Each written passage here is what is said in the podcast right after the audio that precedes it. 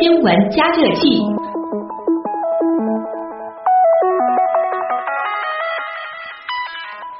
可以说这两个星期几乎每天来上班的路上就一个感觉就是热啊，嗯无论是在车里还是走在马路上。是那八月四号，也就是今天，气温又创新高了。下午徐家汇站的最高气温是达到了三十九点二度，而全市大部分地区呢也都在三十八到三十九度，这也是从七月二十六号以来上海连续第十个高温天了啊。嗯，天气炎热啊，那么大家除了躲在空调房子里扶空调避暑之外，有些市民朋友也忍不住下水觅清凉啊。嗯，不过呢，来自上海热线的消息说，从八月一号到八月三号，上海连续三天发生了三起野泳溺亡事故，造成了三人死亡，一人失踪。这里也是要再次提醒大家，纳凉游泳一定要去正规的场所，嗯做好充分的准备，谨防溺水事故的发生。这哎与你水性好不好完全没有关系啊。对，我记得有一期咱们新闻实验室的节目专门讨论过这样一个话题。对那与此同时呢，其实高温天也容易引发各种各样的疾病。嗯这不，这两天在医院里前来就诊的市民可以说是络绎不绝。东广记者吕春露呢，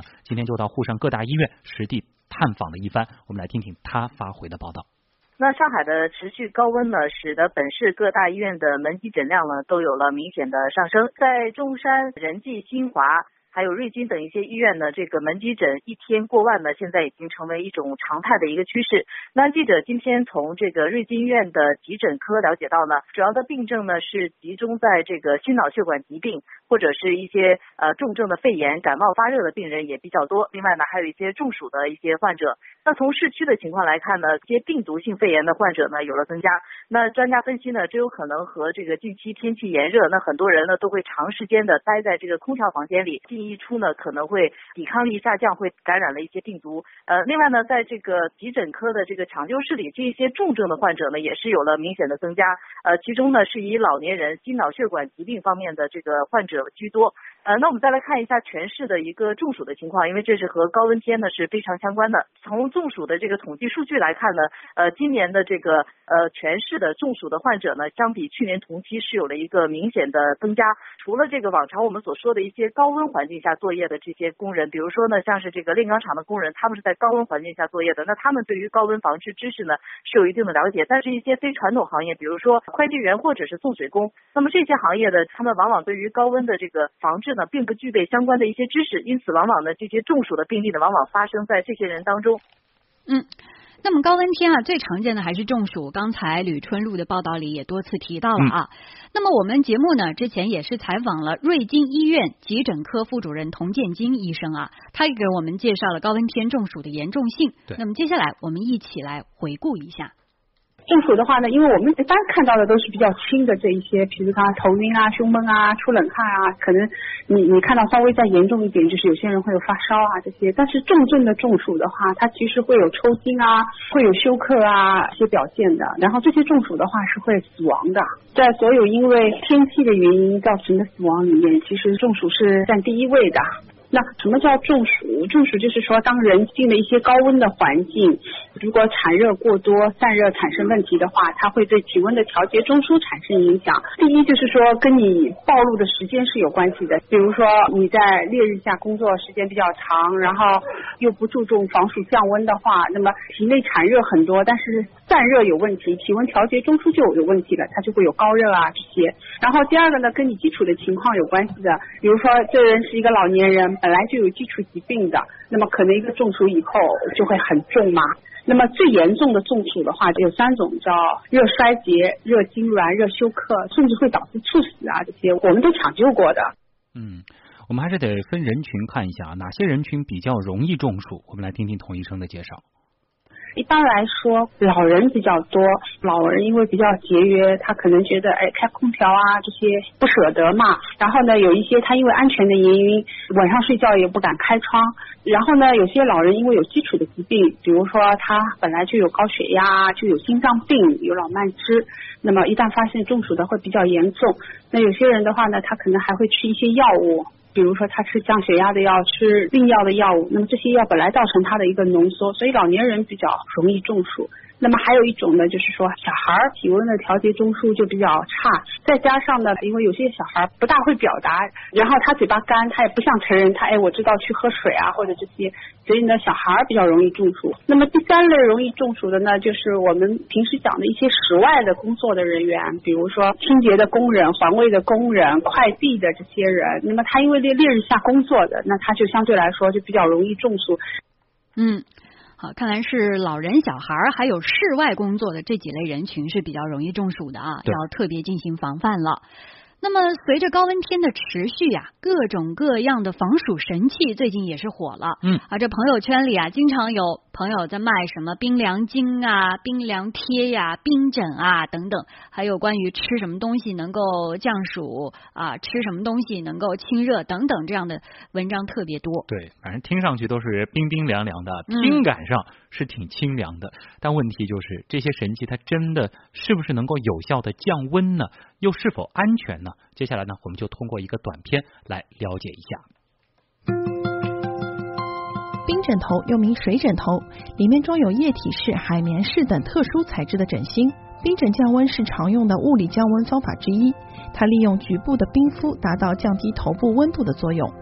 冰枕比传统的枕头要凉快得多，而且价格便宜，方便实用。另外还有一种冰毛巾。内部含有冰晶颗粒，遇到水之后产生冰凉的效果，可以绕在手上，戴在脖子上，也可以绑在额头上，不仅吸汗，也起到降温的效果。还有一款冰贴，可以说是暖宝宝的姐妹款，它叫冰宝宝。它的主要成分为薄荷和高分子水凝胶，利用物理原理，通过胶体中所含水分的蒸发带走多余热量，降低人体体表温度。虽然防暑神器很好用，但是专家指出。六个月以内的孩子不宜使用冰枕降温，因为小宝宝的体温容易受外在温度影响，如果用冰袋就可能出现过度降温，导致体温不升等问题。此外，孩子体温处于上升阶段，也不宜使用冰枕来降温，这不利于机体散热，甚至会使体温进一步升高。同样，老年人也应该慎用，特别是有心血管疾病的老年人，尤其要注意。还有一种传统的避暑神药，叫做藿香正气水。多用于治疗因为中暑引起的头晕、恶心等症状。不过避暑药不是人人都能吃，也不能长期服用。藿香正气水分为两种，一种含有乙醇，另外一种不含乙醇。周岁以内的小儿应该使用不含乙醇的藿香正气水。另外，小孩服用避暑药的剂量也应该按照体重来控制。而七十岁以上的老年人服用避暑药时，剂量应该减半，以免药物过量。嗯。咱们编辑给大家做了很多提示提醒啊，其实呢，一些所谓的防暑神器，就是用的物理降温的原理，确实也是有一定效果的，但是需要注意，尽量不要给孩子和老年人使用。嗯，除此之外呀，高温天气里还有哪些更好的降温方式呢？我们接下来继续来听医生的建议。第一个高温天最热的时候，就比如说十一点以后到下午三点钟不要出门。第二个呢，就是说穿衣服的话，我们倒也不主张穿的很透啊、很少啊，你可以穿一点就颜色比较浅的、比较透气的、比较宽松的，比如说真丝啊、全棉啊，那就要比这些化纤的要好。住方面的话呢，其实空调还是很有用的，但是呢，住空调的时候就是要注意一点，就是要不要温度开的太低，因为太低了又有空调病了嘛。你可以室内外温度差的话，可以。控制在比如说七度啊左右，然后呢每两三个小时透气窗开一下。吃的方面的话呢，就是说吃一些容易消化的，然后如果汗出的多的话，适当补充水分。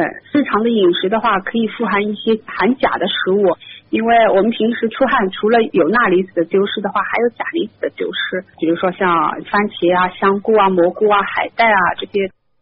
嗯，其实。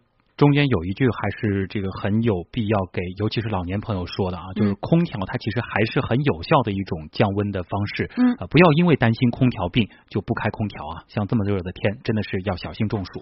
那么上海中心气象台预计说，八月五号开始，副热带高压将会减弱东退，最高气温呢将会回落到三十五到三十六度。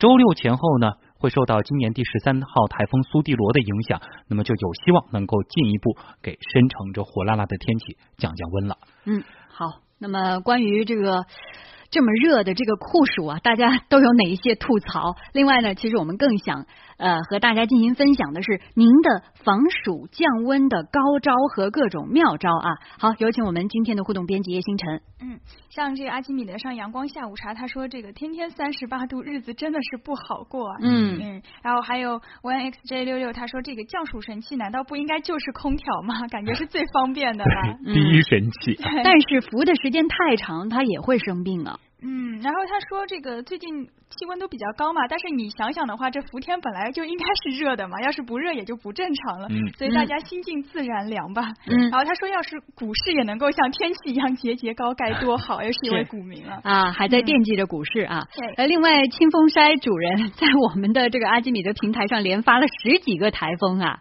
这个看来台风是快到了啊！对，像莫瑞他也说台风要来了，应该会凉快一些吧？嗯，对，还有一些网友说可以做一些比较清凉的食物，嗯，像 Snow 幺九他就说自己烧一点绿豆百合红枣汤也是不错的，哎，听上去就感觉很爽啊！嗯。